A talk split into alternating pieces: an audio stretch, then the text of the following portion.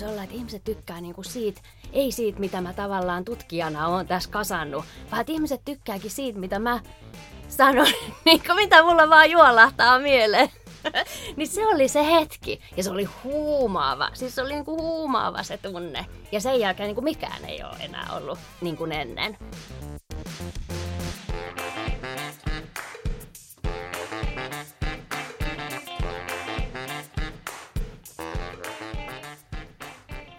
Moikka taas kaikki oppimisen psykologia-podcastin kuulijat. Tervetuloa kakkoskaudelle. Ja tällä kaudellahan meillä on kantavana teemana uteliaisuus ja työssä kehittyminen. Ja mä oon saanut ihan todella mielenkiintoisia vieraita tälle kaudelle.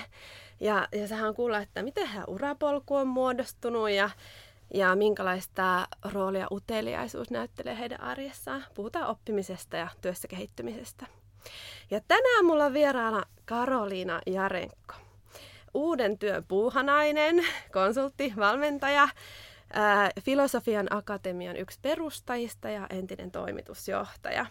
Ja tänään on myös aika spesiaali päivä. Mä oon saanut ihan sut tänne Jyväskylän livenä, kun sä oot ollut tota, hakemassa näitä lämpimäispainoksia sun uutta kirjaa varten. Eli ollaan jännittävän päivän äärellä. Teille ilmestyy Jenni Kankkusen kanssa tällainen kirja kohti ketterän urakehityksen työkirja. Ja mä odotan innolla, että mä pääsen lukemaan tätä. Saa nähdä, miten mä pystyn keskittymään tähän meidän keskusteluun, kun mä tekisi mieli hipelöidä tätä kirjaa. Kiitos. Tosi kiva olla täällä. Ihan olla Jyväskylässä. Jyväskylä on siis mun lempikaupunki, ihan oikeasti. No niin, mahtavaa. yrittänyt tänne muuttaa jo 20 vuotta, mutta en ole päässyt vielä tota kehä kolmosen ulkopuolelle. Ihan hilkulla ollaan. no niin, tervetuloa. Toivotan lämpimästi tervetuloa sut pysyvämminkin tänne. Puhutaan vähän tästä sun kirjasta, ehkä sivutaan sitä, kun se nyt tässä polttelee, mutta lähdetään kumminkin miettimään äh, sun työtä laajemmin näin alkuun. Onko jotain, mitä kohtaan saat erityisen utelias juuri nyt sun työssä? Mm. Hirveän vaikea kysymys, kuten arvata tietysti saattaa. Ehkä mun, niinku, mun henkilökohtainen suurin ongelma on se, että mä en ole ikinä mitään yhtä tiettyä kohtaan hirveän paljon kiinnostuneempi kuin kaikkea, siis että mä oon kaikkea kohtaan koko ajan kiinnostunut. Mä en pysty valitsemaan mitään yhtä sellaista. Se on niin kuin ehkä leimallista, että kun tässä mainitsit, että käsitellään mun matkaani tähän pisteeseen ja tästä eteenpäin, niin mun matkalleni on ollut leimallista se, että mä oon aina kiinnostunut kaikesta. mutta tietysti niin kuin nyt just kun tota, toi kirjahan syntyi vähän niin kuin vahingossa tavallaan, voidaan varmaan jutella siitä kahta enemmän, niin sitten sen, se herätti, niin kun se on yksilölle suunnattu tuommoinen puuhakirja, seuraavan oman uraaskeleen määrittämiseen ja ottamiseen, niin sit siitä tavallaan se, se johtamisen näkökulma, siis se työ, että kun se on kuitenkin tavallaan se mun ehkä niin kuin varsin, tai mielelläni tarkastelen en pelkästään yksilöiden näkökulmasta, vaan johtamisen näkökulmasta ja työnantajaorganisaatioiden ja työelämän kehittämisen näkökulmasta niitä ilmiöitä ja, ja autan niin kuin siinä asiassa ää, Suomea eteenpäin, niin sit siitä heti tuli se, että okei, no et jos yksilöt, toivottavasti, ottaisivat kaikki sen oman elämänsä haltuunsa ja koko ajan miettisivät, että kuka mä oikein oon, kuka mä haluan olla, kuka mä haluan olla seuraavaksi. Ja, ja se, se, niin kuin, se mun iso pääviestihän on niin kuin se, että, että tulevaisuus hyvin harvoin tulee hyökyaaltona. Viime helmikuussa se tuli hyökyaaltona, mutta yleensä se ei tule hyökyaaltona. Yleensä tulevaisuus tulee pienin askelin. Ja se tarkoittaa sitä, että et ei meidän ihmisten tarvi mitään hirveitä kehitysloikkia koko ajan ottaa. Se riittää, että me otetaan niitä pieniä askeleita koko ajan. Eli se semmoinen pienten askelten taktiikka, jatkuva pieni liike, se riittää siihen, että me kukoistetaan, voidaan hyvin tässä hurjassa jatkuvasti muuttuvassa maailmassa. Tiedätkö, kun maalataan niin kuin vähän semmoista kauhua, kun, niin kun sieltä se tulee se tulevaisuus ja digitalisaatio, tänne me uuvutaan tänne hyökyä. Ei se niin käy. Et se riittää, että vähän, vähän kato koko ajan pieni liike ja hei, mitä mä haluan seuraavaksi olla, mitäs mä seuraavan askeleen otan näin. Anteeksi, tästä tuli tämmöinen pitkä vuoda. Anna palaa. niin, niin, niin, tuota, niin se, että, että jos jokaisella työntekijällä olisi, niin kuin hirveän monellahan on, jo semmoinen, että okei, mitäs mä sitten ja mitäs mä seuraavaksi ja miten mä nyt opiskelen ja miten mä tässä kehitän, niin miten se työelämä antaa siinä myöden, että miten me saadaan äm, joustavoitettua niitä työnantajaorganisaation toimintamalleja ja, ja käytänteitä ja rakenteita niin, että ihmiset pääsis niin kuin ottamaan niitä askeleita, vähän enemmän niin kuin kokeilemaan, että mitäs mä tonne ja sit mä tonne ja sit mä tonne. Et meillä on vähän vielä niin kuin ne vanhan maailman tavallaan henkilöjohtamisen ja urajohtamisen toimintatavat ja käytänteet ja prosessit siellä, siellä vallitsee. Nyt se iso kysymys on se, että miten me rakennetaan ne uuden maailman urajohtamisen työkalut ja, ja, ja toimintatavat. Niin ehkä se nyt on ollut se, se kysymys, jota mä oon viime viikkoina niin erityisesti miettinyt ja hakenut tarinoita, että jossain saa tehdä taksvärkkiä, jossain on työkokeilu. Julkisen sektorilla on ilmeisesti aika paljon semmoista, että saa käydä organisaatiosta toiseen testaamassa, että hei, miltä tommonen duuni maistuisi ja miltä tommonen duuni maistuisi.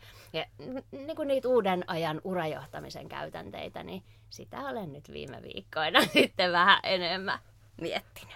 Joo, aivan super kiinnostavaa. Ihanaa. Tämä on mahtava aihe. Onko jo jotain sellaista, näetkö sä tuossa sun ajattelussa, jos miettii niin kuin pidempää aikajännettä, milloin joku on niin kuin loksahtanut kohille, että sä nykyään ajattelet tätä oppimista näin ja tällaisessa roolissa, vai onko se hiljaa jotenkin kypsynyt? Pystytkö nyt niin kuin näkemään vähän sitä sun ajattelun tavallaan niin kuin kehitystä tähän pisteeseen liittyen tähän aiheeseen? Jos henkilökohtaisesta vinkkelistä katsoo, niin mä kipuilin tosi pitkään sen kanssa, että ei mun elämässä ole mitään punaista lankaa. Että mitä toi tommonen, että al- aluksi mä oon niinku heppatyttö ja sitten mä tykkäsin siivoamisesta. Mä olin toimistosiivoojana ja, ja, ja, ja, ja sitten musta piti tulla tutkija, demokratiatutkija ja yhdyskuntasuunnittelun tutkija ja, ja, ja sitten niin kuin mun äitihan on konsultti. Minä en ikinä, sit mä aina sanon, että mä niin musta ikinä tuu konsulttien varmalla tuu niin kuin äidin tantereelle ollenkaan. Ja sitten tässä sitä ollaan. Niin jotenkin tuntuu, niin että, ei näille, että mulla ei ole mitään punaslankaa. Että mä ihan mä aina alusta saakka vaan. Ja, ja kukkakaupassahan mä olin pitkään duunissa, että mä oon ihan viittavalle valmis floristi ja ei oppisopimus kesken, kun mä, no mulla todettiin reuma, niin mä en voinut sitä sitten tehdä. Sitten mä päätin hakea lukea filosofiaa, koska mitä muuta sitä ihminen tekisi, jos ei voi leikkiä kukilla, kun lukisi filosofiaa. Niin se jotenkin niin kuin näyttää, tai että mä koin hirveän pitkään, että se on ihan niin kuin sillisalaatti, että ei tässä ole mitään, ja se ahisti mua paljon. Ja sitten mä rupesin niin kuin, nä, sit mä rupesin näkemään sitä punaista lankaa niin kuin pikkuhiljaa just jälki, niin kuin peruutuspeiliin katsoen. Ja, ja varmaan, niin kuin, että jotta mä pystyin näkemään sitä punaista lankaa, niin ehkä piti, itse asiassa oli muuten hitsi hyvä kysymys, että piti tapahtua niin kuin se, että, että mä rupesin enemmän ja enemmän tekemään töitä niin kuin oman persoonani kautta. Ja siihen, sen kokemuksen kautta syntyi se oivallus, että ah, että tämähän on niinku tämä, että mä oon niinku lapsesta saakka ollut ihan hirveä idealisti ja aina taistellut tavallaan, niinku, että miksi, mikä on se yksilö ja yhteisön välinen se dynamiikka ja milloin joku saa määrätä mua ja milloin taas se on epäoikeutettua määräämistä, eli sitten yhdyskuntien tai demokratiakysymys tietenkin, että milloin kansa saa pitää saada päättää ja milloin taas ei, tai työelämän kontekstissa, mikä on niin johtajan oikeutettu ja, ja rationaalinen mandaatti ja missä menee sen rajat. Miksi niin kuin itseohjautuva toimintamalli, milloin se on parempi, milloin se on fiksu, milloin se on niin kuin oikeutetumpi, legitiimi. Niin kuin, tämähän on niin kuin aina ollut siellä ja mä oon tykännyt punk-musiikissa, mä oon Suomi-punkin kasvatti. Ja niin kuin, tavallaan toihan on se sama juttu, toi on niin kuin the story of my life. Ja nyt, nyt mä sen niin kuin näen. Mutta en mä sitä aina nähnyt. Ja se on ihan hirveän vapauttavaa. Ja sitten nyt tavallaan, niin että kaikki kiinnittyy siihen, niin sitten tuntuu, että ei ole niin kuin mitään rajoja. Että voi niin kuin, tavallaan mitä tahansa tarkastella, niin aina se jotenkin kumuloituu siihen omaan ymmärrykseen. Ihana tilanne. Että kumpa joku olisi, tai olisi sanonut mulle, kun mä olin 20, että hei, älä huoli. Että et joskus sulla on tommonen olo, kun sulla on mm. nyt. Mm. Niin, sitähän me toivotaan usein, kun meillä on sellainen epävarmuuden mm. tunnelma, että jotenkin löytyisi se luottamus siihen, että asiat menee ihan hyvin ja, ja löytyy se oma paikka. Joo, toi on eh, kiehtova toi sun tarina.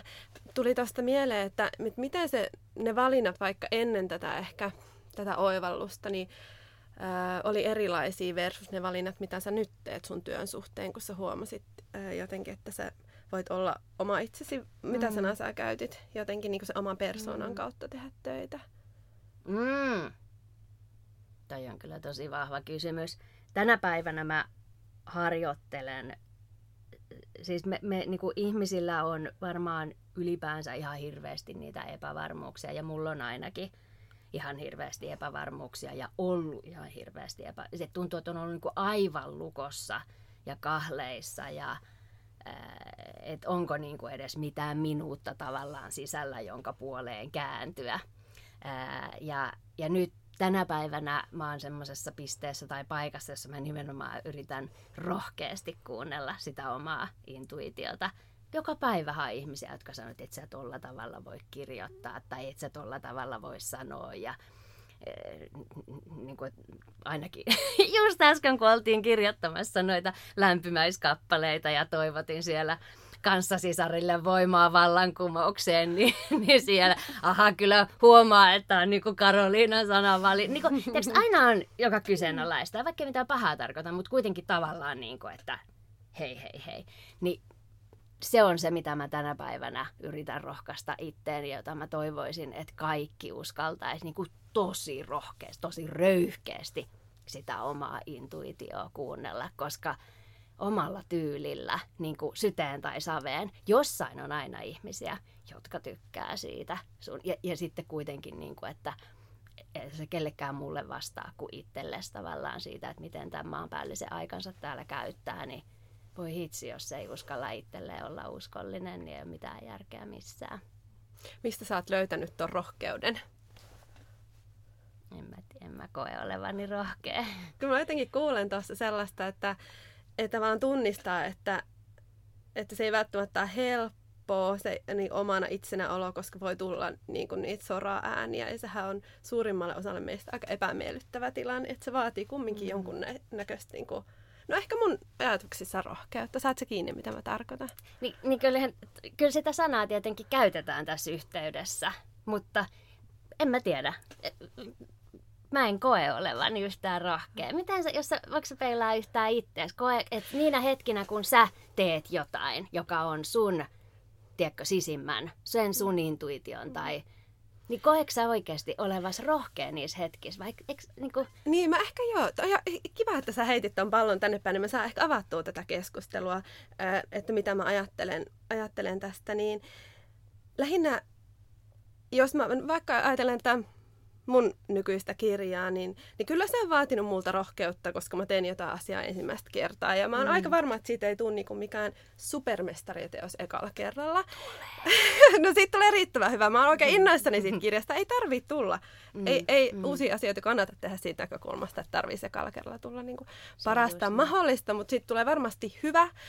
Mutta että kyllä mulla niin kun, totta kai takaraivosta välillä niin kuin piilee se, että, että menetäänkö mä mun kasvot vaikka, mm. että mitä tämä tarkoittaa mm. ammatillisesti, jos mä nyt sanonkin siellä jotain, ja, ja. jota mä myöhemmin kadun, tai, tai, tai sillä tavalla peilaa sitä niin kuin hyväksynnän tarvetta ja. muihin ihmisiin. Sehän on semmoinen perusdynamiikka, Kyllä. minkä kanssa me eletään joka päivä. Ja se on ihan hyödyllistäkin, että me ja. ajatellaan muita ihmisiä välillä. Että et sinänsä se on se niin kuin rohkeampaa tehdä jotain uutta esimerkiksi mitä ei vielä tiedä, mitä tulee tapahtumaan, mm. kun mä tartun nyt tähän tilaisuuteen, versus, että mä tekisin jotain, minkä mä tiedän, että tämä niinku mm. niin osaan, tästä tulee mahtava ihan takuulla. Niin ehkä sillä tavalla se, nyt me päästään ehkä sillä niin tähän uteliaisuusteemaankin, niin mä ajattelen, että se uteliaisuus tietyllä tavalla vaatii myös rohkeutta mennä semmoiselle epävarmalle mm. maaperälle. Mutta jos se tuntuu mm. itsestä tärkeälle, niin sit sä haluat tehdä sen. Jaa. Saatko nyt kiinni? Niin. Se, niin siis ne ensimmäiset hetket, kun seisoo omilla jaloillaan ihmisenä, asiantuntijana, tyyppinä ja sanoo, että hei mä oon tässä ja mä oon tätä mieltä. ja mä sanon nyt mun valistuneen käsitykseni, tai käsitykseni ainakin, näin, niin sehän, sehän on ihan huikea tunne. Siis ihan kuin seisois kielekkeellä ja tuulihulmua, maailman tuulihulmua ja meinaa puhaltaa kumoon ja siinä sä seisot ja pistät jalat tanakasti maahan kiinni ja tässä mä oon. Ja sil, niin kuin, sehän on elämä. Mm. Siis että sä oikeasti elät, etkä vaan piipertele menemään jossain uomassa, vaan että sä niin kuin oikeasti nouset. Ja siinä oot niin kuin yhteiskunnan jäsen ja sanot, että hei, mä oon ajatellut näitä paljon, mä oon opetellut näitä paljon ja mä oon sitä mieltä. Mä perustelen näkemykseni näin ja toivottavasti mä niin kontribuoin tähän keskusteluun jollain järkevällä tavalla. Hmm, ihana kuvaus ja tunnistan tosta kyllä jotain. Jotenkin tuommoinen tota, erittäin houkutteleva hetki, hetki siinä, seisoo siinä tota, jotenkin omalla asialla. Niin jos puhutaan oppimisesta vielä vähän tarkemmin ja sun tavoista oppia, niin onko siinä tapahtunut muutoksia vuosien varrella sun oppimisen tavoissa? Mm. Jos on rehellinen, niin mä oon kyllä vähän liikaa niin kuin mukavuusalueella. Ää, mulle ominainen tapa oppia on puuhata ihan hirveän paljon. Puuhata niin kuin koko ajan. Puuhata, puuhata. Mulla tulee tavallaan toistoja niin paljon, että mä väkisin kehityn. Ää, mä oon hyvä reflektoimaan ja mä paljon aikaile, kun mä saan jonkun kehitysidean, niin mä oon jo niin kuin, laittamassa sitä toteen ja sitten oppimassa siitä. Mutta se tarkoittaa sitä, että se mun oppiminen on semmoista hyvin iteratiivista, pienin askelin oppimista, jolla kun sitten niitä pieniä askelia tarpeeksi, niin kyllähän sitä niin kuin etenee. Mutta sitten mä huomasin tota, ää, syksyllä, niin mä ajoin moottoripyöräkortin. Ja tota, ensi, mulla, mullahan meni siis siinä teoriakokeen tekemisessä, kun se on nykyään internetissä, saa harjoitella niitä juttuja, niin meni siis niin kuin kuukausi tolkulla, kun mä en päässyt niistä teoriakokeista läpi. Ja mulla on siis ajokortti ollut 20 vuotta ja ajan autoa joka päivä, mutta enpä osannut näköjään liikennemerkkejä ja liikennesääntöjä ja opettelin ulkoa lopulta ne kysymykset. Näin, no sitten päästiin tota siihen vaiheeseen, että noustaan moottoripyörän selkään ja jalat tärisee ja hyvä, että en niin pissannut housuun paniikissa. Ja, ja mä sain opettajaksi semmoisen, joka on siis armeijassa opettanut ajoneuvojen niin kuljettamista. Ja hänellä oli semmoinen pedagogiikka, mitä ennen vanhaan ehkä armeijan, armeijassa on, on käytetty. Ja mähän taas toimin kehuilla. ja meillä oli hyvä dialogi siinä. No se pointti oli siis se, että mua pelotti aivan hirveästi. Mä olin niin, kuin niin epämukavuusalueella kuin voi olla. Ja viiden ajotunnin jälkeen hän saisi jo mennä sinne ajokokeeseen, niin mä otin 13 ajotuntia ja opettelija. Ja siinäkin tuntuu, että on niin aivan, li, aivan liian korkealla se rima. Että aivan suuri, liian suuri kehitysloikkeja. Mä olin ihan puhki jokaisen ajotunnin jälkeen suoraan päiväunille, kun mä niin vaan sammuin siitä pinnistelystä. Ja siitä mä huomasin, että okei, että jotkuthan varmaan niin opiskelee tällä tavalla koko ajan että kylläpä mä olen pitänyt itseäni mukavuusalueella, kun mä vaan tämmöistä pien, pienten askelten taktiikkaa niin koko aika hion, että ehkä sitä joskus voisi puskea itseään pikkusen enemmän. Koska mä sain sen ajokortin siis lopulta sitten kuitenkin. Niin, varsinkin jos on jotain mm. tuollaisia niin itselle tärkeitä tavoitteita, niin sitten niitä on hyvä välillä vähän puskeekin, vaikka vie energiaa. Jep, kyllä. Mutta kyllähän toi on erittäin houkutteleva tuommoinen arkinen ää, pienten askelten taktiikka oppimiseen. Joo. Ja ehkä helpompi integroida myös osaksi sitä tekemistä. No jos sitten puhutaan vähän lisää itsetuntemuksen kehittymisestä, niin onko jotain, miten sä nyt näet itsesi eri tavalla kuin vaikka nuorempana? Onko näkemys itsestäsi muuttunut jollakin tapaa? Ehkä niin kuin, kyllä ja ei. Että tavallaan niin kuin kaikki ne elementit, joita mun mielestä on nyt minussa läsnä ja jo, jota mä käytän niin kuin tehdessäni työtäni ja eläessäni elämääni, niin on ollut aina. Mutta ehkä mä pitkään niin kuin enemmän jotenkin mielsin, tai kun ei ollut mitään itseluottamusta, niin sit mä niin kuin, että mä oon se, joka kirjoittaa, niin kuin, tai joka lukee paljon ja kirjoittaa. Että mä oon niin kuin hyvä tutkija. Mä oon tehnyt myös toimittajan työtä, mutta mä koin silloin, että se on niin kuin liian nopeatemposta. Et tutkimuksen tekeminen on paljon parempi, että on niin kuin vuosi aikaa tyyli aina niin kuin lukea kaikki mahdollinen ja kypsytellä ja pullauttaa sit ulos joku artikkeli tai raportti tai jotain. Ja, ja ää, niin jotenkin, niin kuin, että mä ajattelin, että, jo, että mä oon niin kuin se älykkö ja analyyttinen ja, ja hiljaisempi ja en ollut niin kuin välttämättä ollenkaan suunapäänä niin kuin aina kaikissa sosiaalisissa tilanteissa. Ja sitten, sitten niin kuin tuon filosofian akatemian kauden tavallaan aikana, että kun mä löysin sen mun oman äänen ja sen, niin kuin ne mun vahvu, että ihan selkeästihän mun vahvuus on toi vouhottaminen. Kyllä mä rakastan Exceleitäkin ja, ja, ja niin kuin tykkä, kyllä mä niin kuin tykkään ajatella, että mulla olisi aika looginen ja analyyttinen se on kuitenkin niin kuin filosofin koulutus, mutta, tota, mutta kyllä se mun vahvuus varmaan niin kuin on se, että mä uskon niihin mun visioihin ja mulla on ylipäänsä niitä visioita ja sit mä vouhotan ja silmät loistaa ja posket punaisena niin kuin touhota ja puhun niistä ja saan muutkin uskomaan. Ni, ni, niin, ja, ja mä, musta on ihanaa olla se ihminen. Siis musta on ihanaa olla minä tänä päivänä mm. ja saada olla se tyyppi. Niin mä en olisi uskonut, niin kuin, että mä voisin olla semmoinen tyyppi, joka puhuu ja saa niin kuin muut uskomaan visioihinsa. ja, ja kuvittelin, niin kuin, että mä oon se analyyttinen hi, hiljainen, joka kirjoittaa sitten sitä, mitä muut puhuu. Niin ehkä semmoinen. Joo, mitä tapahtui, että sä aloit näkeä itsesi eri tavalla? Ää, no ensin se, se esiintymisjuttu, että Lauri Järvilehto, joka, joka meidän niin kuin rakensi Filosofian Akatemia ja nappasi meidät mukaan, niin hän aina sanoi, joo, olen yksi perustajista. Siis olisittepa nähnyt, niin kuin, miten Lauri veti meitä perässään. Me oltiin kuin pieniä kitiseviä kakaroita ja hänellä oli visio ja me ollaan, ei tuommoista mitään konsulttitoimistoa voi perustaa, ei se ole filosofia. Ja Lauri vaan, kyllä, kyllä, ja nyt lähtee. Ja, tota, ja sitten me niinku opittiin se pikkuhiljaa, ja mä muistan vieläkin, tiedätkö, sen ensimmäisen kerran, kun aluksi tietenkin te- tehtiin niitä koulutuksia ja tehtävähallinnasta ja, ja kaikista näistä teemoista, mistä niin kuin vieläkin Filosofia-akatemia valmentaa tavallaan metataitoja ja, ja yleisiä semmoisia työelämätaitoja, niin, niin tota, mä olin lukenut hirveät määrät tutkimusta ja oltiin niin kuin analyyttisesti tehty niitä harjoituksia ja näin se käsikirjoitus ja näin se spiikki menee ja sitten tehdään nämä harjoitukset ja näin ja ihmiset saa niitä näin ja nämä työkalut. Tavallaan kuin sen niin kuin analy- an- analyyttisestä näkökulmasta oltiin rakennettu se juttu ja sitten sit mä olin kerran puhumassa sellaisessa ää, muutoksessa elämisestä. Mä olin, mä olin puhumassa semmoisessa vanhassa elokuvateatterissa ja se oli ihana, että puna, viinin punaiset samettipenkit ja ihan pimeänä se ja semmoinen, että ei olekaan seminaarisali, vaan onkin tämmöinen niin kuin lava, lavatyyppinen asetelma, vaikka se olikin pieni sali silti. Ja sitten mä että ei hitsi viekö, niin että 15 minuuttia aikaa jäljellä, mulla on käsikirjoitus loppu, että mi, mitä, mistä mä nyt puhun?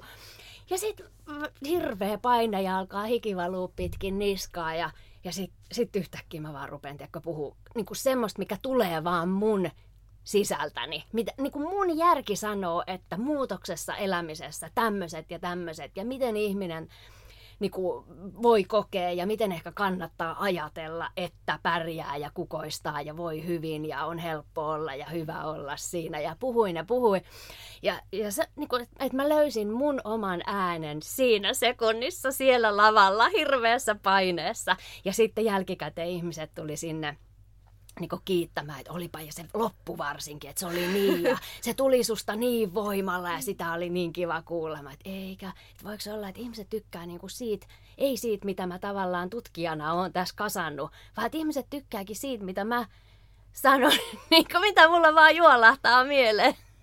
niin se oli se hetki. Ja se oli huumaava. Siis se oli niin kuin huumaava se tunne. Ja sen jälkeen niin kuin mikään ei ole enää ollut tavallaan niin kuin, kuten niin kuin ennen. Ja, ja, ja toi on niinku se, mitä kohti mä haluan mennä enemmän ja uskaltaa luottaa siihen. Oi, mä oon niin kiitollinen niihin ihmisille, jotka tuli sanoa sulle sen feedbackin sen jälkeen, että sä sait sen niinku, äh, uuden näkökulman, että, tämä toimii. Että tämä on se juttu. niin. Ja se kaipas varmaan siinä vaiheessa sen peilin vielä. Ehdot, ehdottomasti, Joo. ehdottomasti, kyllä. Joo. Äh, pienellä aasinsillalla, mutta millä tavalla sä tällä hetkellä käytät esimerkiksi palautetta? Niin, niin hyödyksi sun työssä ja oppimisessa? Toivottavasti kaikin mahdollisin tavoin. Et ja joka päivä pitää alistaa itsensä. Se on ihan hirveän rankkaa, mutta tota, niin kuin joka päivä pitää alistaa itsensä tavallaan silleen, että, että kaikki mielipiteet, mitä tulee, niin, niin, niin kuin oikeasti tarkastella läpi, että oiskohan hän oikeassa. Ja asianhan voi nähdä just noinkin kuin hän ja mitä siinä on se, mitä, tota, mitä mä otan tästä niin kuin matkaani. Mutta kuten todettu, niin nyt ainakin siis tällä hetkellä, näinä viikkoina musta tuntuu, että päällimmäinen mulla on niin kuin se, että, että mä yrittäisin luottaa siihen mun sisäiseen ääneen vähän enemmän, enkä niin kuin ole täysin tavallaan maailman riepoteltavana tai muiden ihmisten näkemysten riepoteltavana. Mm, ja se on varmasti se kultainen, Jep. kultainen jotenkin tie, että, että jotenkin, ja toisaalta niin uskaltaa kypsytellä jotenkin sitä omaa ajattelua, omaa nimenomaan persoonallista ajattelua mm. ja sitä omaa ääntä kypsytellä ja vaalia ja sitten kumminkin hakea sitä niin kuin kontaktipintaa. Kyllähän se parhaimmillaan asiakkaiden kautta tulee. Kyllä, kyllä. Se, et, et, et, et, sieltähän semmoinen olennainen palaute myös tulee, että mikä resonoi. Jep. Ja varmaan vähän duunista sillä riippuen. Mä kuuntelen nyt sitä Netflixin, joka tuli lokakuussa 20 ulos Audiblesta kuuntele. No Rules Rules, eli Netflixin organisaatiokulttuurista. Niin siellä puhutaan paljon siitä palautteen antamisesta ja, ja niin kuin raakarehellisestä. Siis siellä saa antaa korjaavaa palautetta julkisesti, päinpläsiä, satojen ihmisten edessä. Ja se on niin kuin tosi elimellinen osa sitä organisaatiokulttuuria on se, että siellä edellytetään todella kovaa suoritustasoa ja aivan raakarehellistä palautetta tulee koko aika lentelee joka suunnasta. Mutta kaiken palautteen pitää olla hyvän tahtosta, siis että se on niin kuin ehdoton edellytys, että kaiken palautteen pitää aidosti ää, niin kuin pyrkiä parantamaan sitä yhteistä tekemistä. No mä otin sen esiin sitä varten, että nyt niin kuin semmoisessa työssä, jossa nyt, puhuttu tässä kauhean, tai niin kauhean imartelevaa on puhuttu minusta ja niin kuin, että miten minä höpöttelen menemään ja puhun niin kuin työn tulevaisuudesta, niin ehkä niin kuin just siinä työssä voikin olla tärkeää yrittää kuunnella tosi paljon sitä sisäistä näkemystä, jos kerran näyttäisi siltä, että ympäristö ää, niin kuin haluaakin sitä sisäistä näkemystä. Sille, siis, sille on tavallaan tilausta. Mutta sitten taas, että jos toimii tolleen tosi tiiviissä työporukassa, tiiviissä tiimissä, niin sehän tavallaan edellyttää, että yksilö alistaa omat pyrkimyksensä, tavoitteensa sille, että se yhteisö ja se firma niin kuin määrittää sitä, että mihin suuntaan sen yksilön pitää sitä toimintaansa kehittää.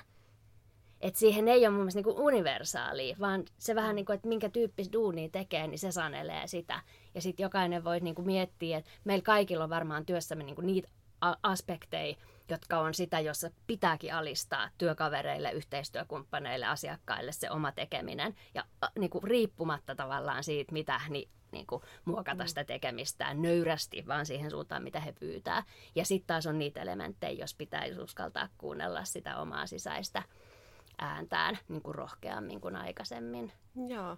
Onko tämä teidän uusi kirja esimerkiksi Ketterän urakehityksen työkirja, niin voiko tätä käyttää hyödyksi vaikka niin kuin miettii organisaatiot, sä oot osa organisaatiota ja mietit sitä omaa reittiäs ja sitten kumminkin sitä tarvetta, mikä siellä mm. organisaatiossa on, niin löytyykö tästä sellaisia elementtejä yhteensovittamiseen? Joo, hyvä. Kiitos kun otit, kiitos kun otit esiin.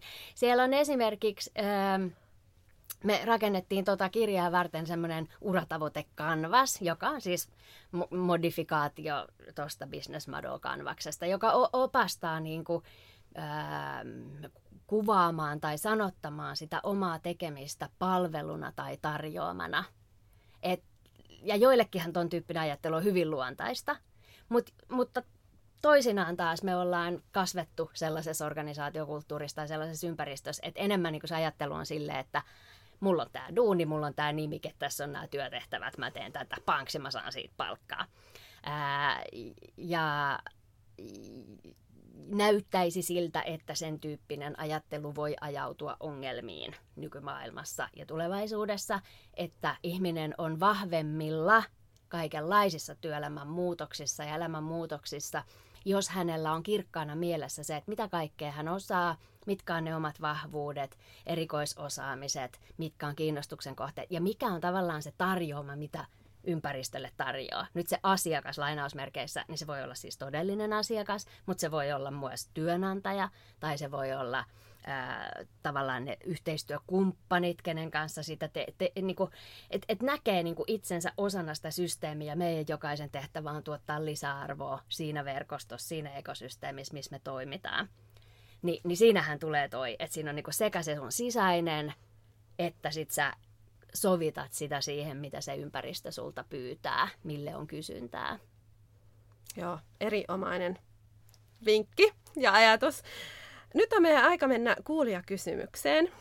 Ja tällä kertaa kuulijakysymys tulee Laurilta. Ja Lauri haluaa kysyä, että minkä asian oppiminen on ollut sulle viime aikoina kaikkein kiinnostavinta? Oletko oppinut viime aikoina jotain kiinnostavaa?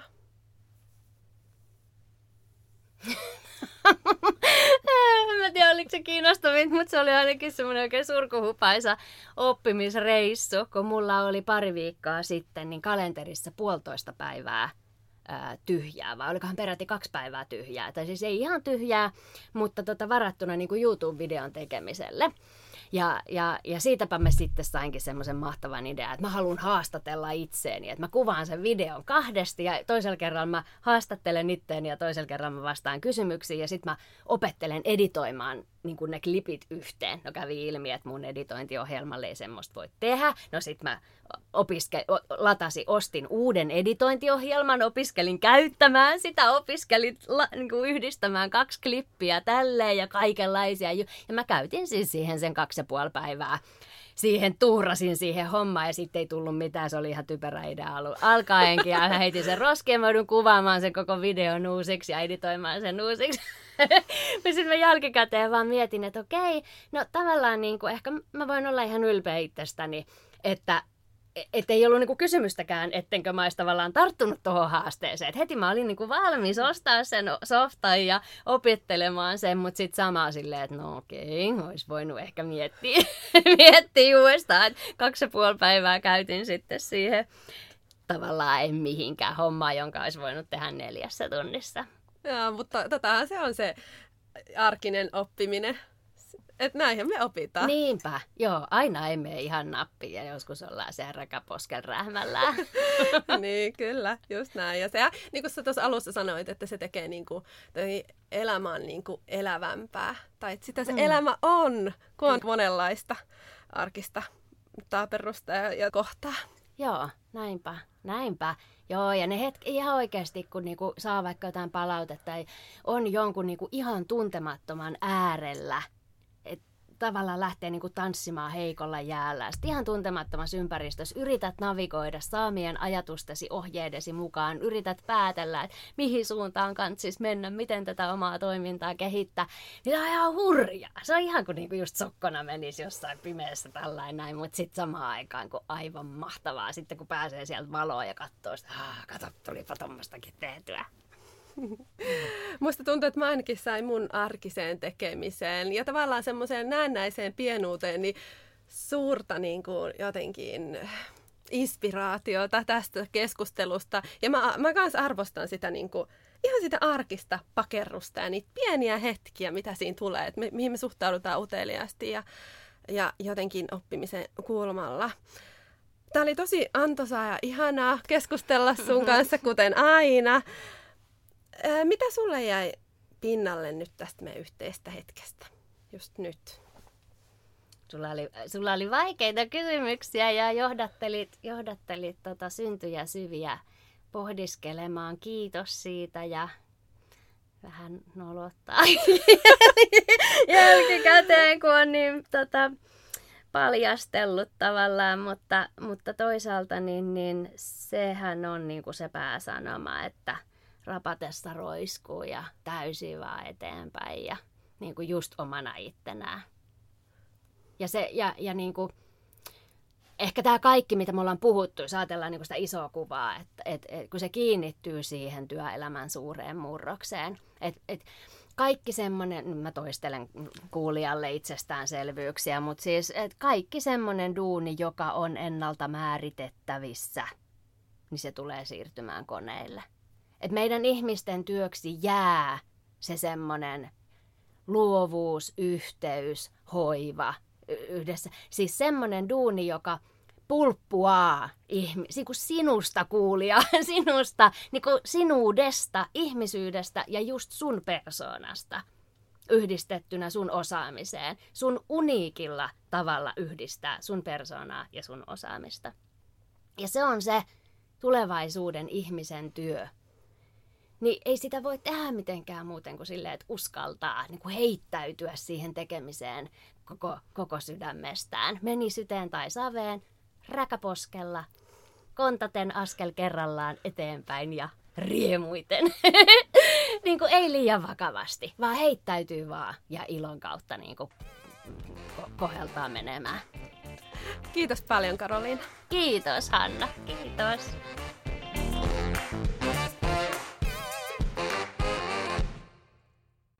Kiva kun kuuntelit jakson. Voit nyt käydä seuraavaksi mun YouTube-kanavalta Hanna Siifen kurkkaamassa, että mitä ajatuksia mulle jäi mieleen tästä meidän keskustelusta, mitkä oli mun mielestä parhaat palat. Ja laita siellä mun kanava seurantaan ja laita toki podcast-seurantaan sun podialustalla, niin saat sitten tiedot seuraavista jaksoista. Kuullaan ja nähdään. Moikka!